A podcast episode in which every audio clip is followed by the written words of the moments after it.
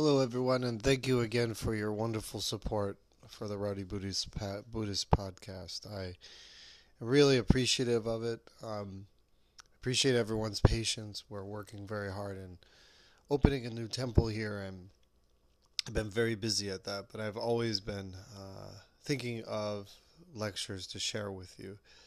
Of course, now uh, it's an important time to focus on the specifics of what makes Buddhism and its practice beneficial.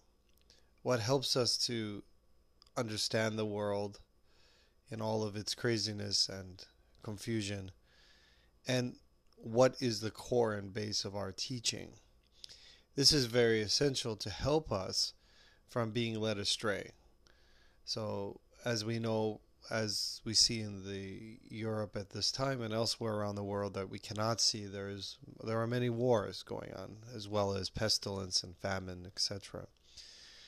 But war seems to be the big issue for people right now. We haven't. Uh, there are, of course, in in most countries, uh, many wars. The United States uh, itself has not had an invasion or other countries attempting to attack it, et cetera. Besides uh, some terrorist attempts, except, you know, as such. So therefore, a lot of modern people uh, may not really understand the concepts of war unless they came from a country or place that had experienced war. And there are many of those places. Unfortunately, people are not aware of them because they do not deem it, uh, deem it newsworthy, newsworthy. So therefore, we are not given the information to know the full spectrum of the full reality of the world. And in this situation of war, what teaching specifically of the Buddhas are we able to share with others? Because again, before one practices Buddhism, one usually has to meet with Buddhism. That means see another person or even the Buddha. Uh, to see Buddhism, what is the difference? How do we use Buddhism, actualize it, manifest it in our daily life to, to deal with, to see in perspective reality as such? And that, of course, is compassion. Maitri, Karuna, or compassion. It's one of the major virtues in Buddhism. And we see the two major being compassion and wisdom being the balancing forces for one to have a proper uh, perspective of equilibrium. Maitri means loving kindness or affection. And Karuna means compassion or sympathy. But when we think of compassion in the Buddhist sense, as I said, uh, the word jihi means both empathy and action to remove suffering. So, but in this word karuna, this word is the idea of compassion.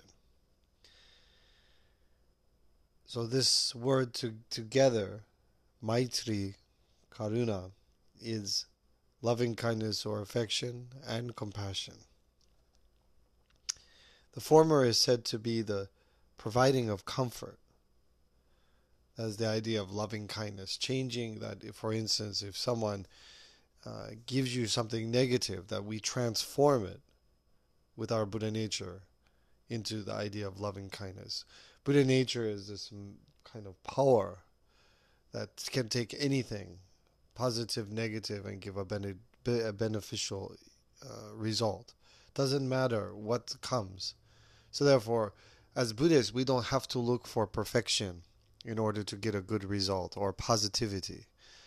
So therefore, the idea of simply looking for positivity or trying to surround oneself with positivity or happiness or uh, freedom or peace, et cetera, is not the idea of Buddhism. Because we have a Buddha nature in our mind, this transformative medicine, that whatever happens comes into our mind and is ultimately changed or uh, How do you say, manifested as loving kindness or affection in our life towards other beings. And when you say loving kindness, a lot of times people misunderstand what that means because love, of course, is a loaded word. What it means is to view with the proper respect, pro- proper adoration of the being, of their Buddha nature, of their potential. And that we look at living beings with this, and that we don't um, we don't subject ourselves to the simplistic, egotistical uh, differentiation between self and others. I like or I don't like, that type of idea. So the former is said to be providing of comfort, and the latter is the removing of suffering. So the idea, with compassion, we remove suffering. That is the action. We receive all actions and manifest it and change it or heal it through loving kindness and provide that of compassion, which removes suffering of other beings. This important way of thinking about compassion is was systematized into what we call the four immeasurable minds. I don't know if you've ever heard of this. It's a very important teaching. The first of the four immeasurable minds is, as we said, loving kindness. That is the idea of providing comfort to sentient beings. It's so happen that when we look at the six paramitas, six perfections, the first is o fuse, idea of giving without the idea of reward. What are we giving? We are giving, providing love through loving kindness, comfort to sentient beings. Second, through compassion, we have the action of removing suffering. That is the manifestation.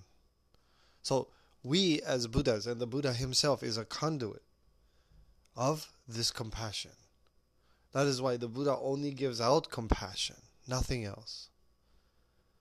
So we receive through loving kindness. That means appreciation of the other, respectful of the other, the understanding of interdependence. And then it is changed to the medicine into com- compassion, that which removes suffering. And then third is sympathetic joy. And this joy is a real joy, not just a happy joy. You got what you wanted, uh, you feel happy, accomplished or something. No, this is a heavenly joy, a great joy beyond any concept of joy. Sympathetic joy means the idea of being in other people's shoes. This is what Komoto Sensei taught me so many times. In order to understand Buddhism, have to be in other people's shoes. So the third, sympathetic joy, means taking joy in sentient beings that their suffering has been removed. As we talked about many times about the priorities of life, the purpose of life. Sometimes people think, oh, they go back into themselves because they think, oh, I'm being taken advantage of by others. I'm being uh, abused by others. So therefore, I'm going to go back into myself because I had given too much of myself to others. So therefore, they regret being kind or trying to develop loving kindness. But we mustn't do this. This is because we have to develop it properly. And if we pro- we do it properly through these four steps, through these four immeasurable minds, that means vastness of mind, wisdom, we can experience this true joy. I see this as a very good example. We call it contemplative laughter. So when somebody does something uh, wrong or crazy, like for instance, my children, when they do something sometimes uh, bad or uh, make a mistake or something like that, and I see them, I chuckle, not about them or mocking them or making fun of them. No, to myself, because I understand my nature as well. So in that, I have a understanding and can sympathize with them as a, as a sentient being. But also I know that they have an opportunity to see the Buddha, depending on what I give to them, compassion. Then in the idea, the fact that their suffering has been removed. That is the essential understanding, essential point. And four, equanimity. What we leave behind, as I said before in the last lecture, what we leave behind in our life is our status, is our meaning. What do you ask yourself, what is the meaning of life? Well, what we give in this life and what we leave behind for others. So in this equanimity, which is the fourth of the immeasurable minds, leaving behind love and hatred from our minds, and instead leaving equanimity, balance, that is born from love and kindness, exemplified by compassion, experienced as sympathetic joy, and manifested through our lives as equanimity. This is the idea of liberation, and it's very attainable in this world. So as we see things going on in this world, sometimes we feel out of control. If a war is waging, what can we do to stop that war? What can we do to help those suffering beings?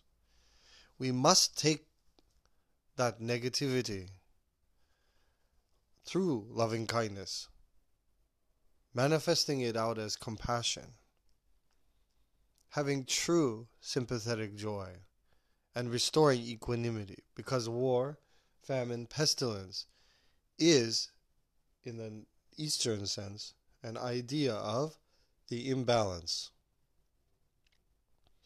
Even if you look at Chinese medicine, the idea is about balance or unbalance.